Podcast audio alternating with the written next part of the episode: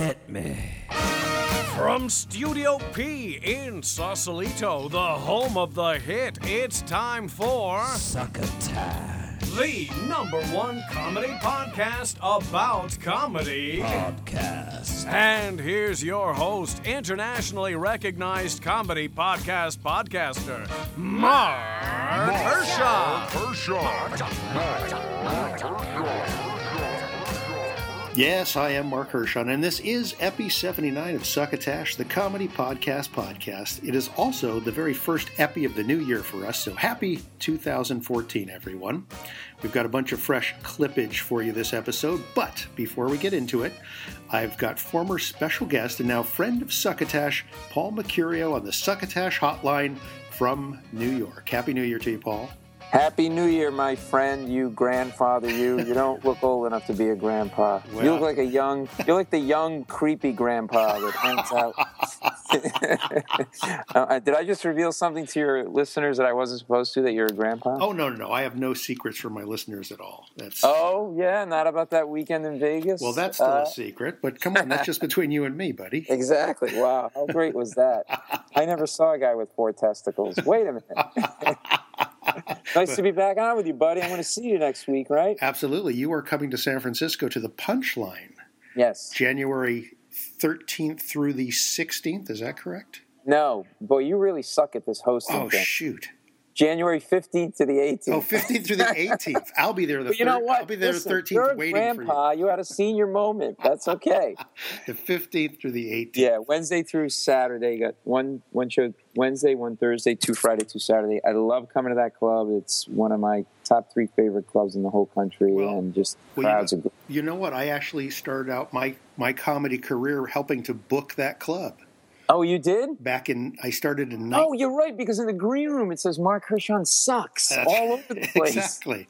He is an Exactly. asshole. No, But uh, yeah, since uh, it from from uh, the time it first opened around 19, I'm going to say it opened in I think 80, but uh, I started helping to book it in 81. Jesus. Well, that is like comedy lore because you like that's that is like the place that launched.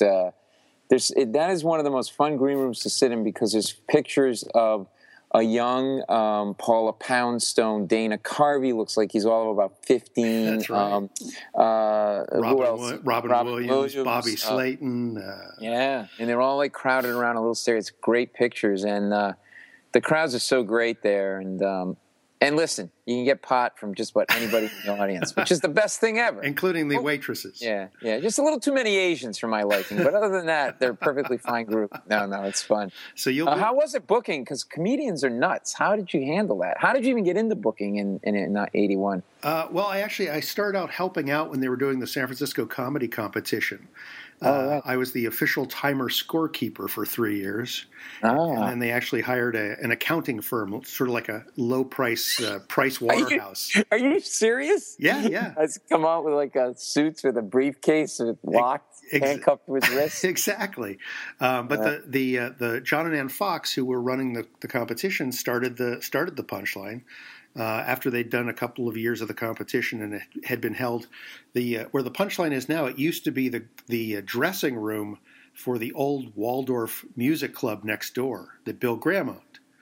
Oh wow, I didn't know that. It was a giant dressing room, obviously, and uh, Bill Graham said, "Hey, we should open this thing up as a comedy club." And so uh, he did, and they booked it, and they hired me to help them book it. So, uh, Great. and working with comics was was actually pretty cool. I really enjoyed it, quite frankly, um, because they're always on their best behavior when they're trying to get work. yes, exactly. It's once they get work. But I remember, boy, I tell you, you, you start out in the business and you have one perception of it, and then you get into it, and it's like another. Like um, one of the things you do, and I, I assume this is the case on the West Coast. I started on the East Coast in New York. If you had a car, you could get work because you drive the headliner to the Sa- gig. Same with the West Coast, Right, absolutely. so you're like, right, so it's like you get fifty bucks and some gas money, and you really didn't have any time. You sucked, but as long as you didn't like, you know, crap yourself, you were fine, right? so I had to pick this one guy up at the airport. I don't want to mention his name because he's still working now, but he um, he couldn't have been a bigger dick. He was just like oh man, I'm edgy, I'm this, I'm like Robin Williams, but I'm much more topical and this and that. And he had long hair and he's like really like uh, hyper and like, and I'm like, all right, what, I don't know. What do I, I don't know anything, right? I'm like a former lawyer and now trying to be a comedian and I'm Right. just trying not to, not to, you know, you know, screw, screw myself on stage.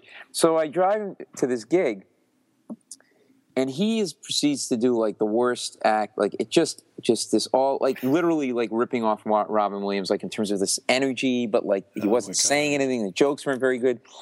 So then now he's talking about like himself like he's bill hicks or like whatever right in the Yeah. car. He finishes his show i'm in the wings okay it's a big room. He takes a steel rod and he swallows it then he puts lighter fluid in his mouth and he blows flames. Then he takes a giant heavy duty piece of like floss and he snakes it into his nasal nose, through his nasal passage and out his mouth and flosses his nasal passage. And the crowd stands up and gives him a standing like and I'm standing and I'm shaking my head going, I got to get out of the business because if this is what they want, I can't do this. I'm so happy that Paul Reiser moved away from that kind of act. yeah, you know, much better with relationship stuff. Uh, that's a great story. That's yeah, great and then oh, and then the end of that story is we're driving. I got to drive him like to his hotel, which is like an hour away. But I had to drive him to the Bronx to get coke and wait in my car while he was getting coke, like surrounded by guys that like just wanted to kill me. nice. Like, what am I doing? And, and he didn't even offer me any coke. Like it was like I didn't even get any like a little bit of a taste. And you're still in the business. And I'm still in. Now I'm that guy. well, listen, Paul, I don't want to take up too much of your time. As I've uh, already mentioned to my listeners, uh, you and I will have a much longer conversation when you're out here and we're doing this face to face. Yeah. But I just want to let people know that are here in the Bay Area uh, that uh, they can come see you. Uh, it'll be next week, uh, the 15th through the 18th Mm-hmm. at, at the Punchline in downtown San Francisco. There you go. And people can follow me on Twitter at Paul Mecurio, and uh, and then you're going to come to the club, and we're going to floss our nasal passage. That's right, and shove steel just- rods down our throats. exactly. All right, Grandpa. right. Good talking. All right, Paul, safe trip out here. I'll see you next week. All right, take care, buddy. Hi, this is Rick Overton of the Overview Podcast on iTunes, and you're listening to Succotash, the comedy podcast podcast. I will be at Paul Mecurio's Wednesday night show at the Punchline this week, and I'll have a pocket full of succotash buttons. So if you make it by, just ask me for one. I'll be the guy wearing a succotash button. At least until I give some away, then other people will be wearing them. Next up, a little holiday cleanup. We got this belated holiday message into the Succotash hotline from our friend Hob the Troll. Hey, Succotash people. Hello. Merry Christmas. Happy holidays. Uh, all that stuff. It's Hob the Troll. Hello. Thank you for playing me a couple of times on your on your show. I really enjoy it. I just you you told me to if I had a Christmas uh, or holiday plug to let you know. I did a Christmas song on the Hobcast. So that's what I did. It's on iTunes. You you should listen to it and subscribe. Just like you subscribe to this podcast, which is very nice. Well, thank you, everybody. I'll see you all next year. I've got some great guests. All right. Uh, goodbye. So we've got a bunch of clips to get to, as well as the first Bursto Durst of the year and the entire first chapter of Adam Barker's Batfella serialized adventure. But first, let's get to The 10 most active shows in the Stitcher Top 100 Comedy Podcast List. Before we get to the list, voting is currently going on for the second annual Stitcher Awards. Succotash, alas, did not get nominated this year, but that shouldn't stop you from getting up to the Stitcher.com site and voting for your favorites. There's a link at our Succotash.com home site to save you the trouble of typing in all those pesky letters. As far as the ranking for the 10 most active this week, here's how it looks. At 35, What About Pod? Up 12 places. At 36, Bertcast's podcast is up 34 places. At number 56, PRI Michael Feldman's What Do You Know is up 28 spots. At 57, Smodcast Edumacation up 19. At 69, Wits is up 28. At 71, Where's My 40 Acres Ratchet and Real Opinions up 27 places. At 74, Industry Standard with Barry Katz is up 57 places. And at 82, The Champs with Neal Brennan and Moshe Kasher is up 14. At 97, Smodcast, again with Last Week on Earth with Ben Gleib, up 28 places. And finally at 99, The Dana Gould Hour is down 13 spots. And just in case you're wondering, Succotash is hanging in there if, by hanging in there, you mean number 7561.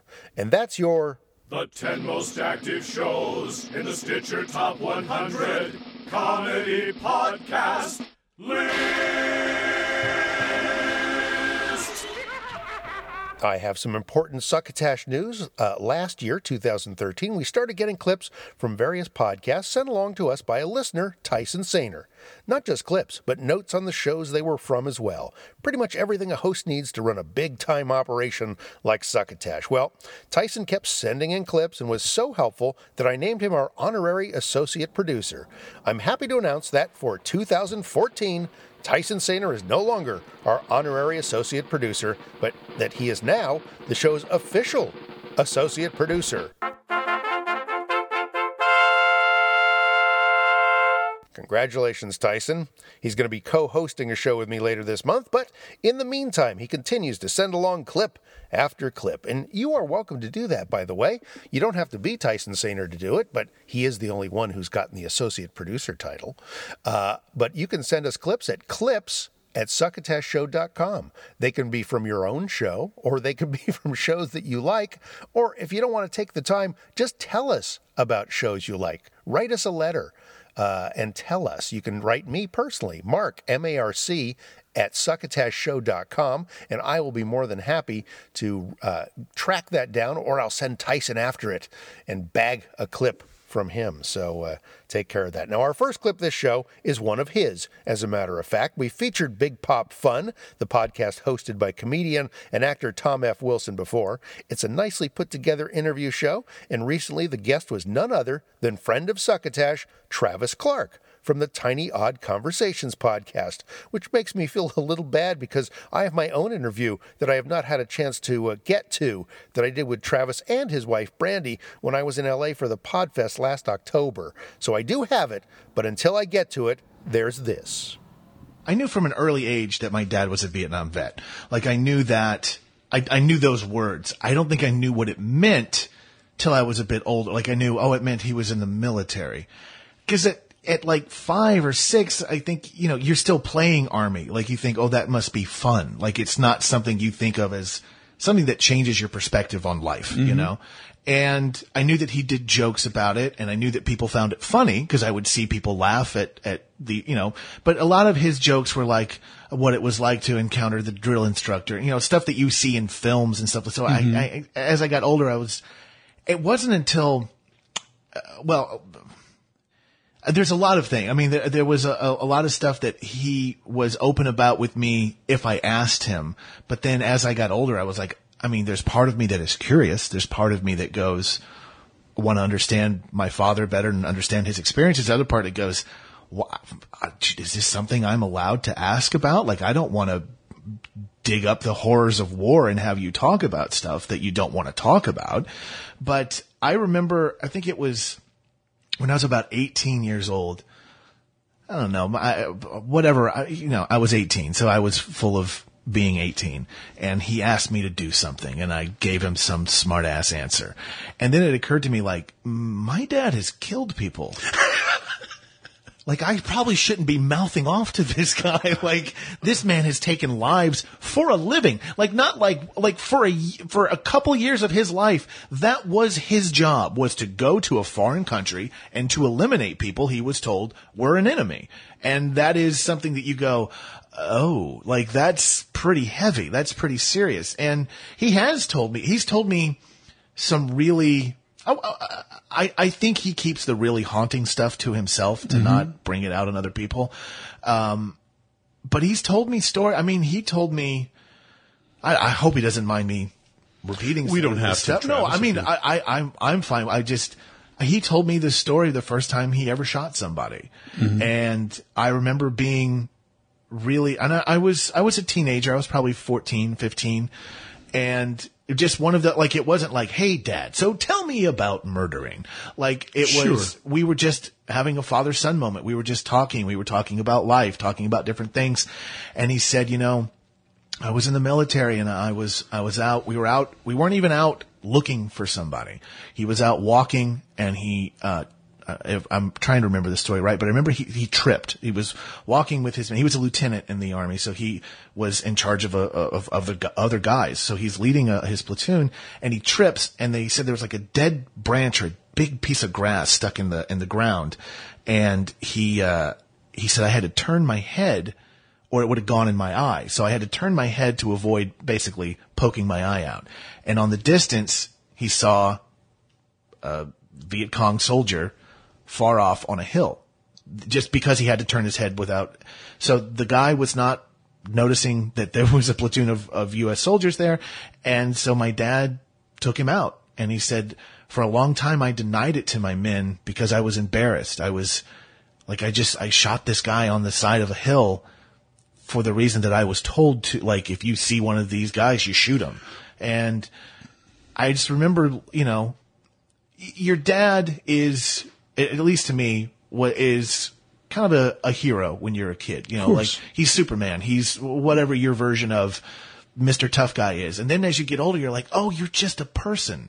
And you find, you know, and, and he has this incredible experience that he learned that, you know, that that's what's still crazy to me is I think about at 24, I was, uh, uh, gotten kicked out of acting school and was like, uh, my life's over. At 24, my dad was in Vietnam fighting for the country and, and, and, and going through, and you go, I should probably never complain about things around my Mhm. dad. Like that's just a whole different level of, of responsibility, like being responsible for other people's lives, being, uh, responsible for having to take lives. Like that's something I can't imagine. That's something I, I just, I can't put my head around. The home site for Big Pop Fun is over at Nerdist.com. And of course, pretty much every show we feature on Succotash can be downloaded from iTunes, and most of them can be found streaming up on Stitcher.com. And uh, that interview I talked about that I did with Travis and Brandy Clark uh, will be coming up shortly right here on Succotash. I'm often talking about how vast the world of podcasting is, and comedy podcasts comprise a major continent of that world. It's so big, in fact, that it's hard to see or hear everything until it's too late. This Ain't Iowa is a podcast out of Vegas, Las Vegas, that is, hosted by comedian Brian Malika, and it's been chugging along since 2006. But now that chugging, I'm afraid, is coming to an end. Brian's doing his farewell tour of the show, as he calls it, and has been having past co hosts and regular guests calling in and dropping by to say au revoir. One of those guests was a guy who was only ever identified on the show as Wooden Spoon. And Spoon seems to have had a somewhat colored and checkered past on This Ain't Iowa. Do you regret how much of your personal life you have put out there? No, no, I don't, I don't regret that. I mean, uh, it's just who I am. You know, I, I mean, I was I tried to be upfront, and I shared stories that you know I, I obviously wouldn't tell the neighbor or something. You know, but right. For the show, I mean, it was kind of a good outlet for that. Um, obviously, I had some strange things happen with the casting and and, and stuff like that. I mean, it, um, and then it was just a perfect situation to tell tell you know a group Well, of people that would enjoy that kind of That- story. You So- know what? That's that's. I will say that we we do serve that role. You know what I mean? Like people, everyone has their private lives, and everyone does stuff that's a little, uh, maybe a little kinky or a little weird in their private life.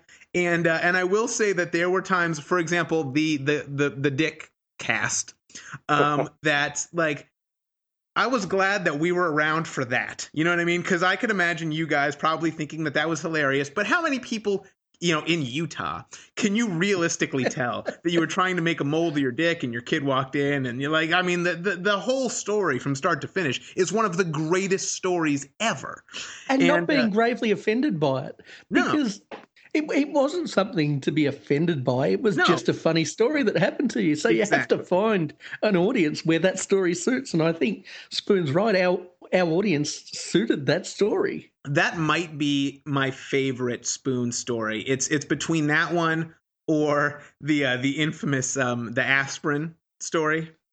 where um, if if you recall, you went to bed early and because you weren't feeling well, and you took one of those uh, like like single serve aspirin things, and uh, and your ex, I guess, came back to the room and oh god, and yeah. in, in in the dark felt it and was convinced not only that it was a condom wrapper, but in her mind had like she knew like some girl she passed in the hall. She was convinced that that's the girl you had just fucked with the condom wrapper that she just found, and she was getting ready to kill you. That was uh, I that was forgot all about that. oh yeah. that was another just a classic story. I love Oh that one. yeah, I, I really See, my I, favourite spoon moment is is something a little bit different that, that happened post marriage. Is the Listerine story? That to me, that's that's that's classic spoon thinking. yeah, that was uh, that was amazing. I'm not sure what host Brian is going to do once This Ain't Iowa goes away, so get it while you can at notiowa.com. We've not heard from the Pop My Culture podcast for a while. Well, it's been out there playing like crazy. We just haven't clipped it for a while with Cole Stratton and Vanessa Ragland. But we're going to hear from them now, along with their guest Armin Shimerman, who you might know from his role as Quark on Deep Space Nine. I think he also did a, a lovely turn on Buffy the Vampire Slayer.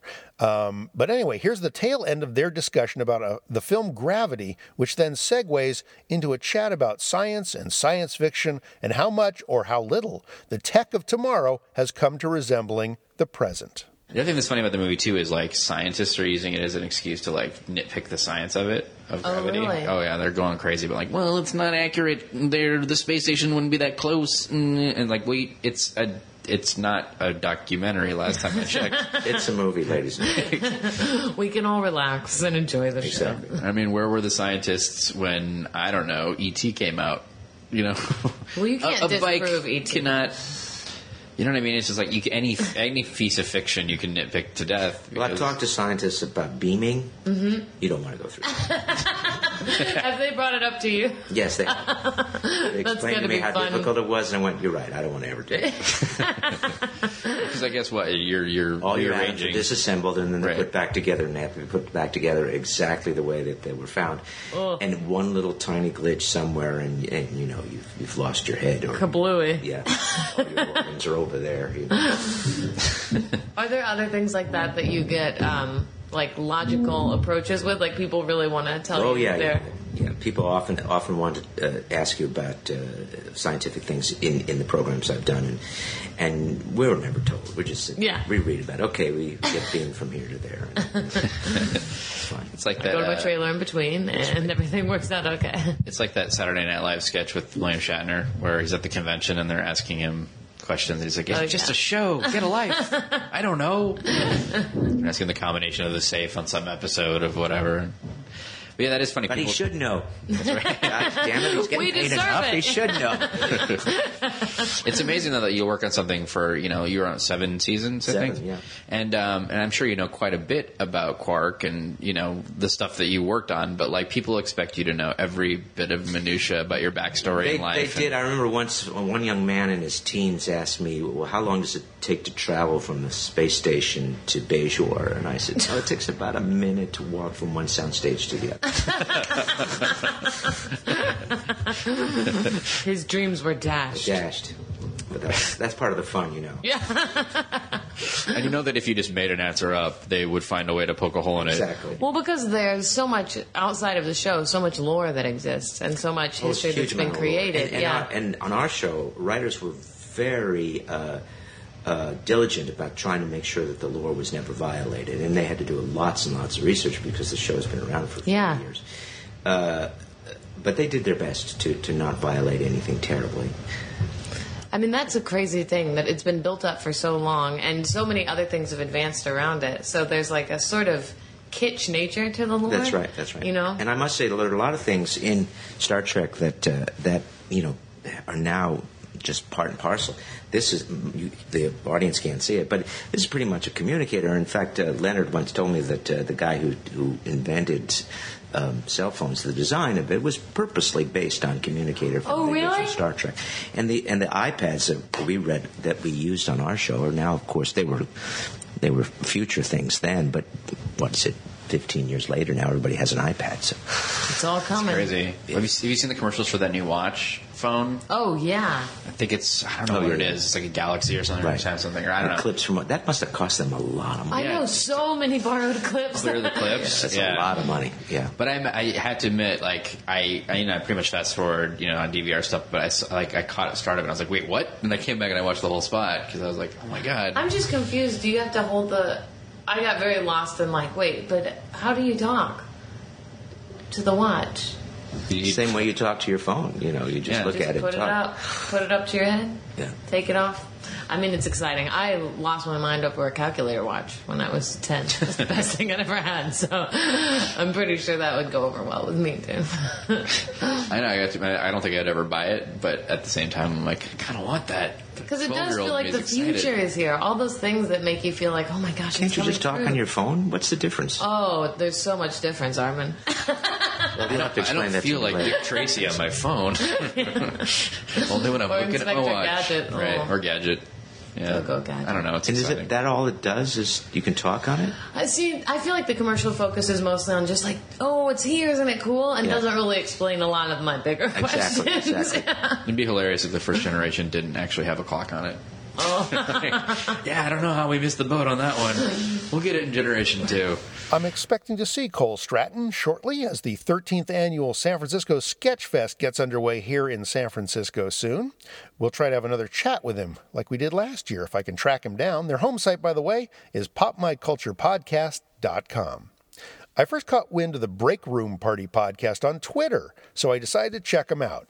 At first, it sounded to me like one of those dreaded shooting the shit shows I've come to sort of hate having to slog through, but I hung in there. And sure enough, the four hosts, Josh, Brandon, Trey, and Ryan, did not disappoint. What they lack in, I guess what I'd call comedy chops, they make up for in camaraderie and good natured ribbing. Plus, they dispense business advice. How often are you going to get that in a comedy podcast? Every episode's a different topic, and this time it was all about the interview. The boys got off into a sideline about how to turn the interview around. Here we go. Another good tip, though, for interviews. Usually at the end, the person interviewing you might say something like, So, do you have any questions? Don't be the person that says, Nope. Sounds good. You don't want that. You do not want to do that. Ask questions. Uh, what I one of Josh's suggestions to us a while back was say when you get interviewed, ask to meet the team when the interview is over.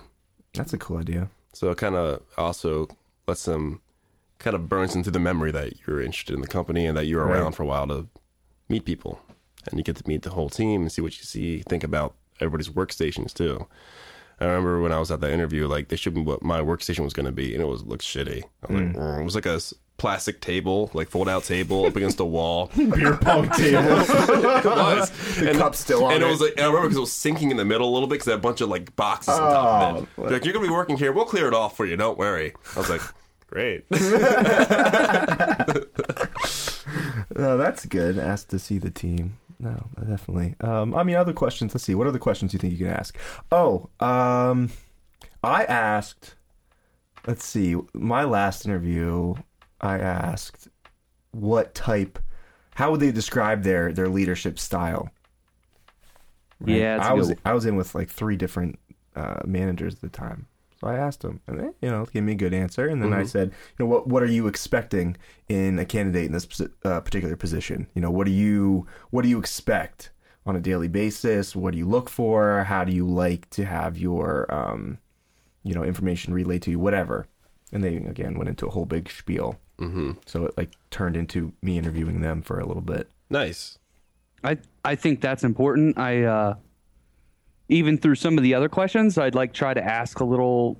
You know, if they're asking about a time I did something and I explain it, I like end it with a small question back towards how their team works. Because I think interviewing them is just as important. It Mhm. also gives you a sense of power as you do it. If you go in there thinking, "I'm interviewing these motherfuckers," Right. 'Cause And then, then you're not as nervous. It makes it more conversational. Yeah. Yeah, definitely. That's what you And want. that's- they're not just reading down their sheet, which they are going down their sheet. But if you ask questions back during it, then it turns into conversation. Mhm. And before you know it, you've answered their questions in the conversation. They'll ask, Sure. they'll go to the next one on the list and be like, "Oh, I guess we already talked about this during the conversation." It didn't even feel like an interview question. Oh, yeah, you guys that's just good. talked about it. Um, I also like to say what what are your goals for your department or your team over the next year? Oh, like you That- ask them. Yeah, Yeah. That way, you kind of get an idea of what they're striving for, what what mandates have been passed down from higher ups. Mhm. You know, so you know what what they're looking for and what they really want to get out of you. Sure. Yeah, that's true. And then uh, one I always ask them at the end is, I ask them what made them decide to work at that company. Oh. Because then they'll usually give you like sort of a personal angle on it. Okay. Um, they'll say, oh, you know, they, you know, there's a lot of career growth here or this and that, and they'll tell you like where they started, and you can kind of get some information out of that question too. Mm-hmm. That's Plus, good. people like to talk about themselves. They'll probably like it. People love it. Yeah. Find those guys up at breakroomparty.com. They have asked if I wanted to be a guest on their show, to which I say, hell's yes. In fact, I sent them a copy of my business book, I Hate People, just to prove that I'm in uh, in their number as far as uh, corporate uh, rigmarole goes. So, uh, guys, if uh, if you have me, uh, I'd be honored. Another show that came via a Twitter reference is Audible, the first podcast that I've heard of that originates from the Isle of Man in the British Isles. Uh, Liam and Jason are the hosts, or rather, Liam seems to be the host, while Jason usually shows up. They do a segment called Jason's News, and that's where I pulled this clip from as the gents get into a story from somewhere in Poland. What news stories do you have for us this evening? Indeed. Yes, welcome. I have three lovely stories for you this evening. You ready, Liam? I am ready for you. As we all know, there's one story, including one that's got stuck up his bottom. Uh-huh. Uh, one story involving masturbating. Uh huh. And a story that's based in Poland. I'm really looking forward to you saying that town. I'm not going to bother. I'll say that right now. I'm not even going to bother to correct And- you. And I'm not even going to say any of the names. Um, because as the stunned local person explained. But No, I'm no, no, no, hang on, hang on, hang on. His, I think his name is Islo Molodinsky. Okay. Molodinsky. The, the surname will be Molodinsky. I- I'll just go with that then. Let's just call him Mr. M. Indeed. Well, that could be a girl's name. Whatever, I don't care. Let's Can go just- with let's go with the Poland story, and we'll find right. out. Yeah, a sloshed Santa and his blotto helper were hospitalized, hospitalized, or fucking whatever, after a drunken sleigh ride down a busy high street ended in a crash. The pair, who were the main attractions at a Christmas market in Poland, Poland. Seriously, it looks like a bit of a word to say. Indeed. So, uh, both suffered concussion in the accident. The 51 year old Father Christmas and his 31 year old female helper had been singing merrily and waving to the crowd before their horse was spooked by a beeping car and sent them crashing into a wall. Hilarious. Um, a stunned local, Mr. M, explained. Was it from the Bond films by any chance? It could have been. M. it's on his holidays. M, the boss. Yeah. Mr. M. Uh, maybe that's why he's called M in the films. Yeah, maybe. Um, it was quite extraordinary. They were supposed to have been an attraction at the local market, and lots of people were taking their children there to go and see them. But instead, they saw these two who were clearly under the influence, behaving like they had just come out of a nightclub or something.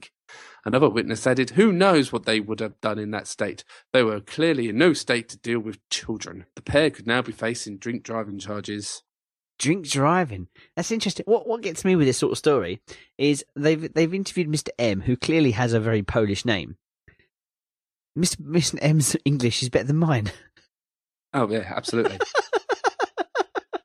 I mean, It's go just, figure. He's just, he's just gearing up to come, come and live over here, they. So- they, they find an English speaking Polish person. To be fair, they could have asked a person in, who spoke Polish, and they, they could have just translated it for the article. But my theory behind that is if they translated it, the translation would be pretty rough. Well, do you not know like half of Pol- Polish people live in England now? Oh, come on, that's an overstatement. Sorry, three quarters. Son of a bitch. You can visit the Isle of Man yourself, virtually speaking, for some more Uddabull at uddabull, dot com. And now it's time for a word from our sponsor. Hello, friends, and Happy New Year from Henderson's Pants. As you set out with a freshly minted batch of resolutions for the new year, bound and determined to make at least some of them stick, be sure that one of those vows is to get yourself a pair of Old Lang slacks from Henderson's. Crafted from recycled calendar pages from last year, Old Lang slacks are then reinforced with the resolve of those who failed to follow through on their plans to better themselves. Double stitched with the pain of failure, these pants are designed to stay with you throughout the coming year while keeping you on track when it comes to fulfilling those oh so important obligations to yourself. Here's the secret thanks to microchip technology, your old Lang slacks are fully wired and ready for you to program in up to one dozen New Year's resolutions or 18 heartfelt promises not to let others down. Each time the pants sense that you're straying off that old resolution path, you'll get a jolt in your nether region that'll make you wish you hadn't slipped into that pair of the most comfortable pants you've ever owned. But too late now. Another vital feature of Henderson's Old Lang slacks is the accountability time lock zipper and clasp. These pants won't come off until your resolutions are complete originally designed for parole violators, deadbeat dads, and political candidates. Henderson's Old Lang slacks are available to ring in the new year at a church, synagogue, or mosque near you. That's Henderson's, makers of fine hair shirts and Iron Maiden since 1206 AD. And now, back to Succotash. It's that time of the show when I like to dig into my tweet sack and see what Tweety's got for us. One thing I got was a reminder from Mike Pellick, the publicist for Fools for Hire, a very funny web series out of Canada, uh, asking when we can schedule an interview with some of the cast on Succotash. We've been uh, going kind of around and around before the holidays trying to find a date that works. I told him next week could do for me, so let's see what happens. And you might want to check out Fools for Hire. Uh, it's a web series, it's up on YouTube and uh, it's pretty darn weird and very funny. Uh, so the season two is all sort of a Hunger Games motif. Something went kablooey with my review for last week's This Week in Comedy podcast over on splitsider.com. Got a note in the tweet sack from my editor, Bradford Evans, who says it just didn't show up. I don't know what happened. Uh, it was a review for uh, the Man by Cow podcast out of England. Very very funny podcast. I'm going to be clipping it in uh, next week's show, and I will resubmit the interview because more people should know about it. It's very funny. Um, I texted my mom and told her I picked up the HDMI cable I needed to hook up her Roku box. She texted back that she was happy. And um, I only say that because um, my mom has only just this week learned how to text because I got her a shiny new iPhone for Christmas. So uh, there you go. And that's got to be pretty much it, right? When the host is reading texts from his mom, podcasting rule number 174 states talk about your mom, you're pretty much out of material.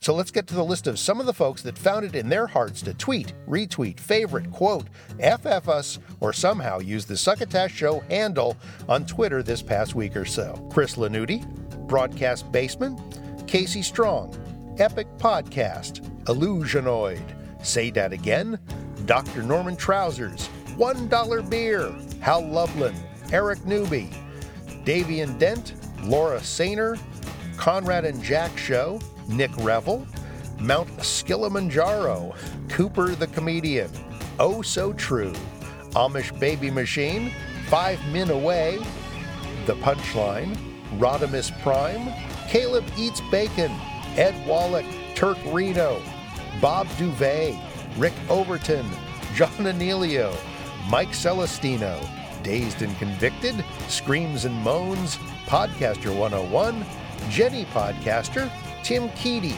The Pod Mafia, Sophia Di Battista, Talking Rubbish, Joanna Nuckley, Jason Ross, Jennifer, and Good Podcasts. That's going to do it for the Tweet Sack this episode. If you'd like to send me some actual email, I will read it on the show. Just send your writings to me, Mark, M A R C, at Succotash Show, S U C C O T A S H S H O W dot com. And now, back to the clips. Twitter was once again the conduit for me virtually meeting up with the Hangin' Outcast podcast. These guys, Alex and Justin, are located in the heart of the Inland Empire, which is just another way of talking about a whole bunch of nothing off the beaten track in Southern California. From this episode, I pulled the two hosts doling out some advice for those who want to get into this podcast game. Welcome back to the Hanging Outcast. Uh, let me see. I just wanted to say I wrote this down just to tell you because I had said to you you showed up with Christmas cookies. Mm-hmm. Mm-hmm. Alicia came over. Alicia came over to bring you cookies and Rice Krispie treats, and they're bringing me cookies Very and Rice ni- Krispie very nice treats. of her. Thank you. Thank you, Alicia, my baby girl. And then I said, um, you can't pay for the necessities of life with cookies. And I thought everybody would just explode. And then you guys looked at me like, what the fuck? How, how many drinks has he had? And I had any. And I said, that's Alan Arkin from um, Edward Scissorhands. And that's what he says to uh, Edward Scissorhands because uh, he's telling him, hey, Ed, what are you going to do for the future, buddy? You need to get a job. And then um, chop some hedges, man. And Catherine Got- O'Hara. got goddamn hands, right? Scissors for hands. That is that was Catherine O'Hara, right? The Was it? redhead, the mom. Yeah, and she was like, "Oh well, so oh wait, no, that wasn't her. No, that was some. No, never mind. Uh, take back, take back. No, yeah, that it's was that one Her. that's depressed from fucking Parenthood. Yeah, that's a different, completely different that? woman. I don't know. I don't even is. know. She always freaked me out. I don't care She always either. looked like depressed all the time. Anytime you see her, you're like, yeah, this is a depressed lady. Yeah. Anywho, so yeah, to me that was like a really big deal. Then we sort of escalated into a little conversation. I told you guys about time that when I was a little kid, they had Pink Panther pink lemonade, and I, I drank so many of them that I vomited all over the floor, just pink goo everywhere. And um, then I was like, that happened in Edward Scissorhands. And see, a lot of good stuff that could be on podcasts happens in real life. So uh, I say, if you're out there and you're listening and go, oh, these fucking assholes, I could do a podcast better, then do it. Fucking start a podcast. I actually am writing a short ebook about podcasting. A how Um, to? How to. I'm ten. Oh. I'm about ten pages in of how to po- start a podcast. basically what i'm basically doing is i'm giving a lot of advice because it's easy Pick a fight with the most famous podcast you know. no no an no in- hold that's on. an indie podcast. hold on pick a fight with an indie podcast that has a lot of followers who also are nobodies and then get them mad Well, and then that's get everybody everybody. riled up That's all indie podcasts. yeah so no what you, i mean um basically just what i say in the book is just a lot of here's what you think you want to do and don't do that. Because when you start a podcast you think a lot of stuff like all right man cool man so we got to get some bits going. We got to get some this going. And you know i'll say stuff like you know if you're a stand-up comedian you know other comedians get them on stuff like that you know. Um a lot of early mistakes in podcasting is people go man you know who there's only one person i ever thought to be on this podcast me my buddy jared you know, and he's a guy that sleeps on the couch too much, man, smokes a little bit too much weed, and he doesn't show up to your podcast. And then you're one episode in, and everyone goes, "Man, that guy Jared was awesome," and you go, "Yeah, he's not coming back." Now I got this girl Tiffany from down the street, and you know, there's just like a, it's easy to like kind of fuck things up. So I just kind of go into based on my experience. It's not like I'm preaching. But I do put in the beginning, in the intro, this is going to sound preachy, but I'm just kind of telling you from my experience. You can do whatever the fuck you want. I always say that at the end of every chapter. You can do whatever the fuck you want. Course they but can. if you want like some It's their fucking podcast. yeah but if you want some advice as in because people just jump in and go yeah man i know what it is who cares Here's some advice: get Will Ferrell on your podcast. fucking boom. yeah write that under um goals that might not be achieved but no um and also yeah don't Yeah, give up But then your podcast would be good on the ratings. that's true uh, also don't give up but also um That's why everybody else's podcast that's good has, is like that. Here's get what you need fucking to John not do. Ham. Get Dexter. Get the dude from Walking Dead. Get The main Dexter. Get the dude. guy from Walking Dead. like you don't know who anybody is. Michael C. Hall, you mean? Sure. Get Dexter. Get fucking the fat guy John from that one episode of Cheers in 1982. No, don't get him. That's the mistake people make. No one wants to hear about who are you talking about? Fucking Norm? No, I'm talking about Norm. From Oh, you're talking about- Cheers. I, I, I was just making one like guy. a, a joke. Yes, Oh, but oh. no. Um, Get famous, relevant people. I tweeted this and nobody retweeted it. No one responded to it, but I fucking think that it is something that needs to be addressed. Where the fuck is Dave Coulier's podcast? If you go to iTunes and you type in Dave Coulier, he's been on a hundred podcasts. Where's your podcast, Dave Coulier? You are number one for podcasts. Does he not have a podcast? He does not have a podcast, but You're he sure needs one. I'm positive. Mm. I looked it up, and if somebody knows, tweet us at Hanging Outcast.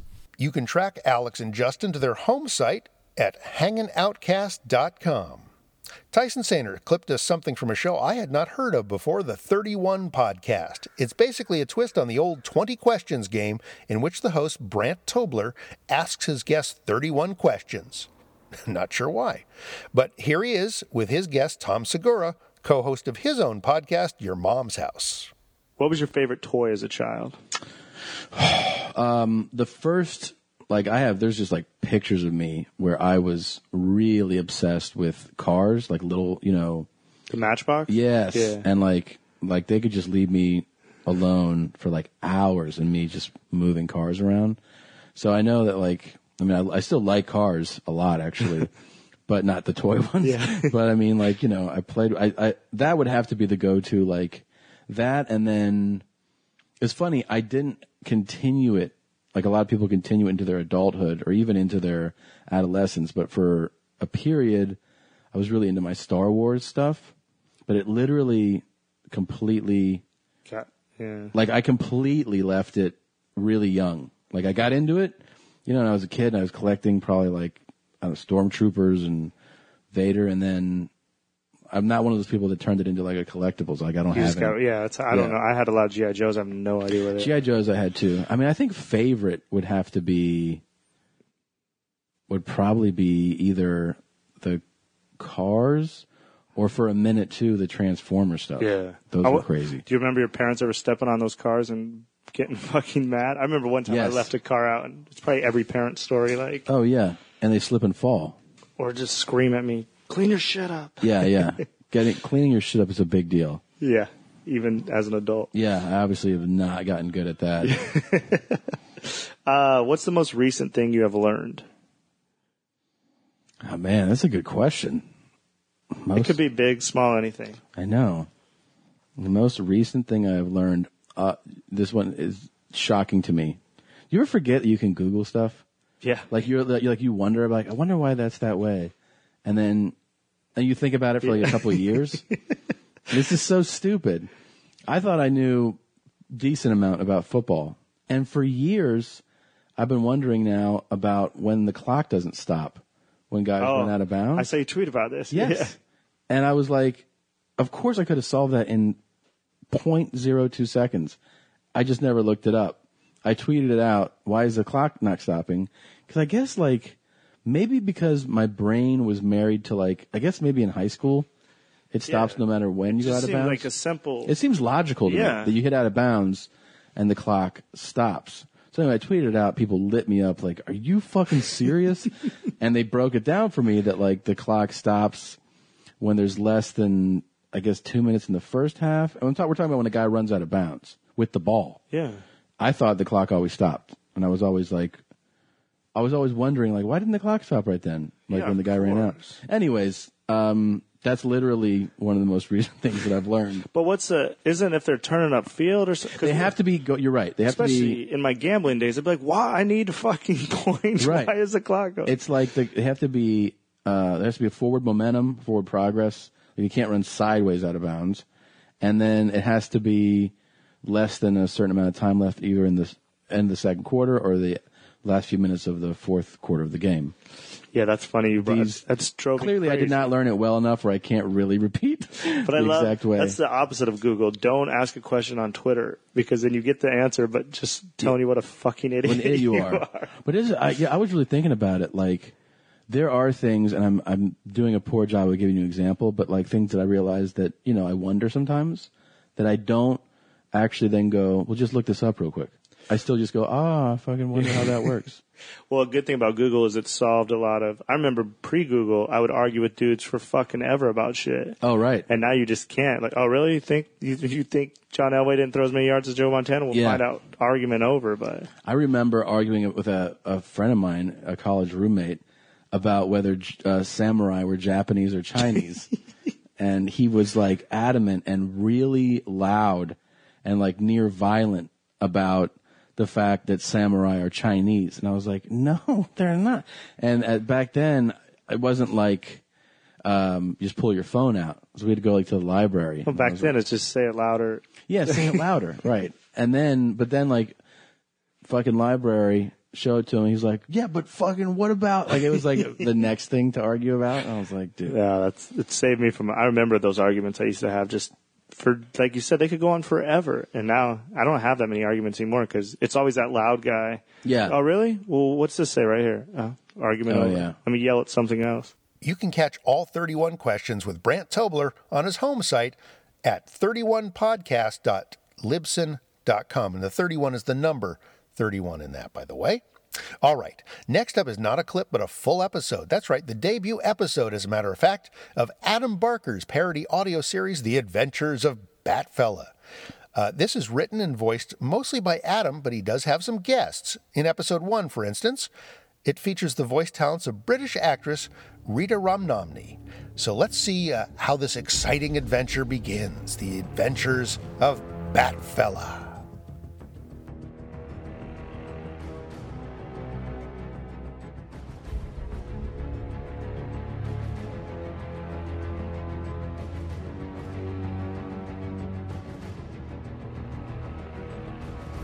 In the dark of the night, in the depth of Hotham City, one man trawls the streets in search of injustice.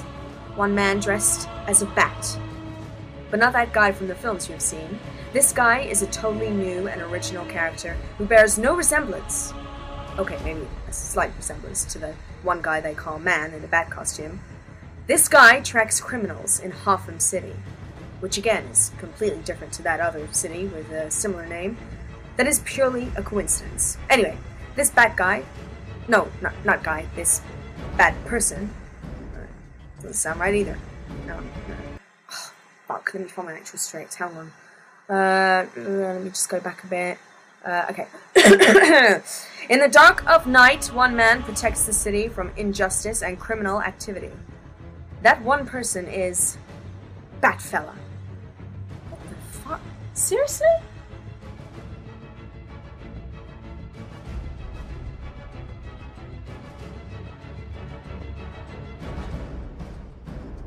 Fella.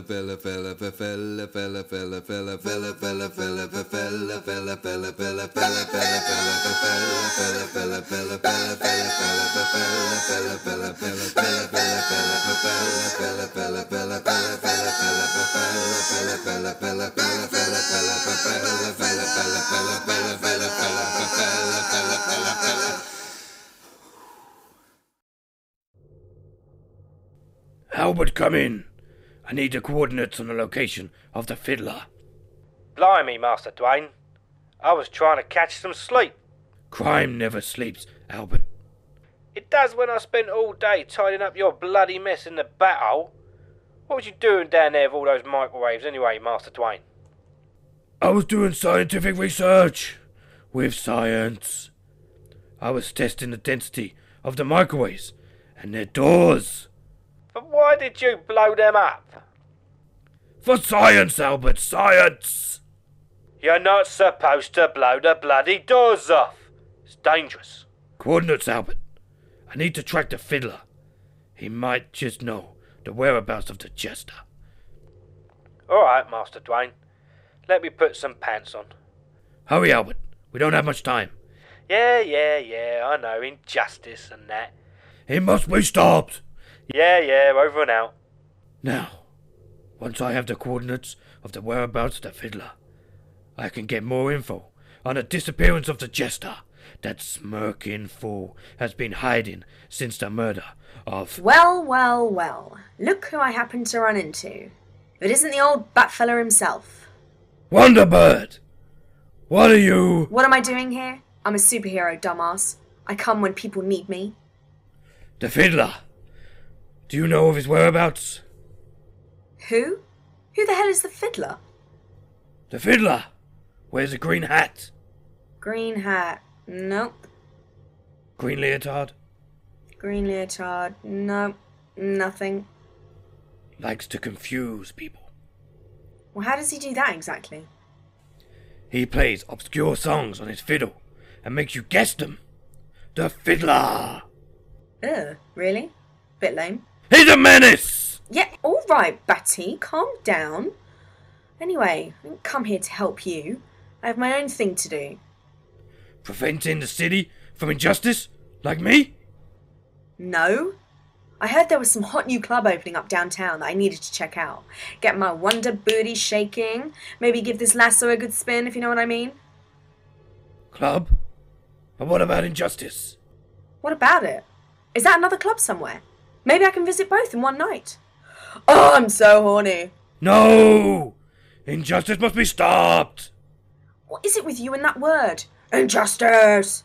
You know, the more you say it, the more the word starts to lose its meaning. But it must be stopped! Yeah, yeah, yeah, I get it. Jeez, stop the injustice, blah, blah, blah. Man, you humans are so fickle and annoying, you know that? I mean, I come from a place only inhabited by other women. I'm a friggin' princess there. I'm surrounded by hundreds and thousands of hot, sweaty, sexy women, day in, day out, all vying for my attention and wanting to hang out with me. But I have to sometimes break away from all the hotness and save your human asses. I mean, I literally have to peel their hot, juicy bodies off me. Like, literally, skin on skin off my body. So I can come here in my see through jet to save a bloody cat from a burning building because some dopey old lady left her gas oven on. Do you know what it's like to have to leave a half naked girl in the midst of ecstasy to save a cat? Do you? I. Uh, no. The love of my life died because of injustice. Seriously? Jeez, I thought you might have been a virgin. Wonderbird. Are you gay? What? How can I be gay when the only species of people on my world are female? No men. No men. How do you continue to live? How do you reproduce? Seriously? You want me to answer that? Yes. Oh, grow up, Batty. You see, this is why I need to come here and help you out sometimes. You just have no clue about the real world, do you? My parents died when I was young. I know enough about the world. I know what it needs rid of. Injustice! Injustice! It must be stopped! Yeah, okay, alright. Well, I'd better head off to this club and get my superhero groove on. You sure you don't want to come? Is injustice in there? She might be. It's bound to be full of hot chicks looking for some hot leather action. This suit isn't leather. It's pleather. It's cheaper. Makes it easier to move. You. Well, whatever, Batty. You coming out or not? No! Need to stay here. I may not be the hero this city deserves right now, but I am the hero. This city. Yawn. Yeah, okay, well, don't say I didn't offer. Have fun sitting up here on this roof, all alone, and frankly looking a little bit creepy. Wonderbird, What? do you really have sex with all those women? Where you come from? Oh, Batty. So innocent, so adorable. But yes, I fuck them all. See ya! Wow. What a wonder slut. Master Dwayne, I have the coordinates on the whereabouts of the fiddler. Send them to my pager, Albert. Pager? Bloody hell, Master Dwayne. We really need to update your gadgets. Injustice doesn't pay very well, Albert. Injustice doesn't pay.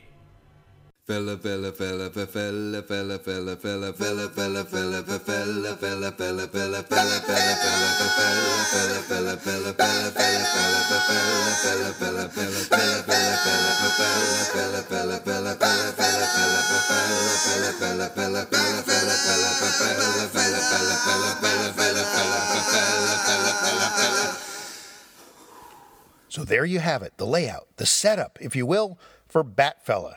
And you better enjoy it, especially if you're an Adam Barker fan, because the two podcasts that Adam normally does, the Oddcast Podcast UK and the It's Not Soccer podcast, are both taking a break until early spring while his girlfriend is having a baby.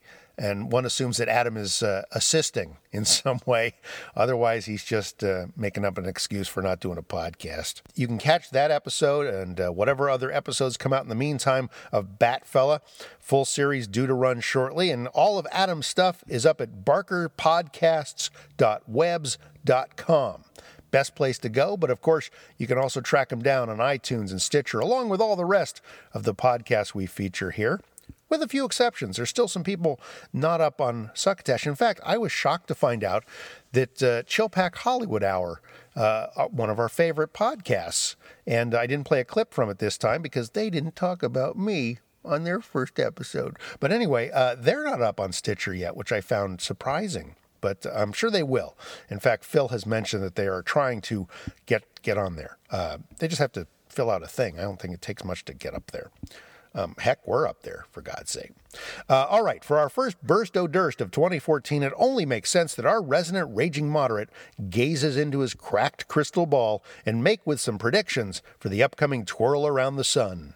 Hey guys, Will Durst here with a few choice words about this, the beginning of the new year, and the grand old tradition of we professional commentators trotting out the tried but true ye old predictions piece. Either that or the ye old resolutions piece, but we wandered down that particular trail in 2013, and probably will again next year. So now that our twisted and tortured explanation is out of the way, here they are predictions of what to expect from various folks during the fifth year of the second decade of the 21st century. In the year 2014, Vladimir Putin will win a gold medal in Sochi in the biathlon, and he will do it shirtless. Barack Obama will finally purge himself of the heavy burden of high expectations.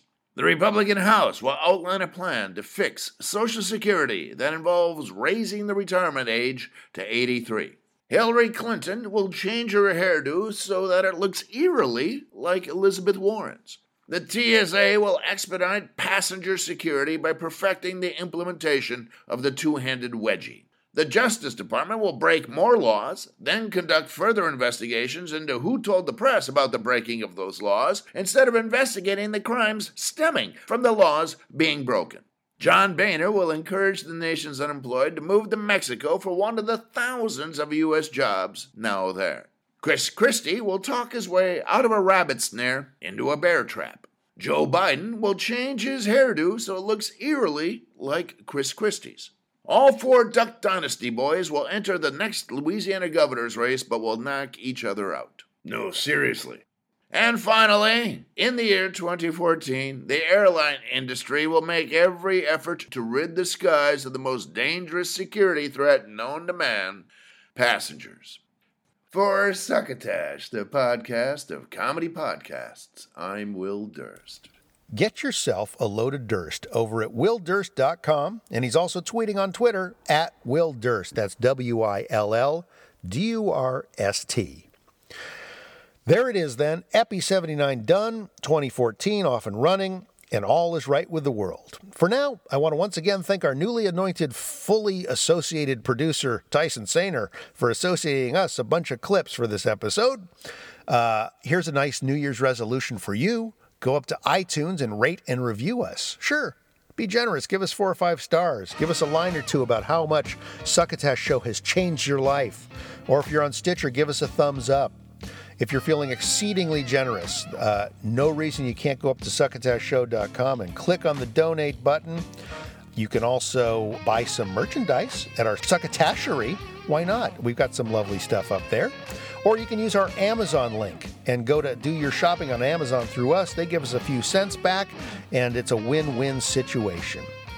I want to thank you, our listener, for doing us the honor of listening. I hope you continue to listen. And what's more, it would be delicious of you if you were to pass the succotash.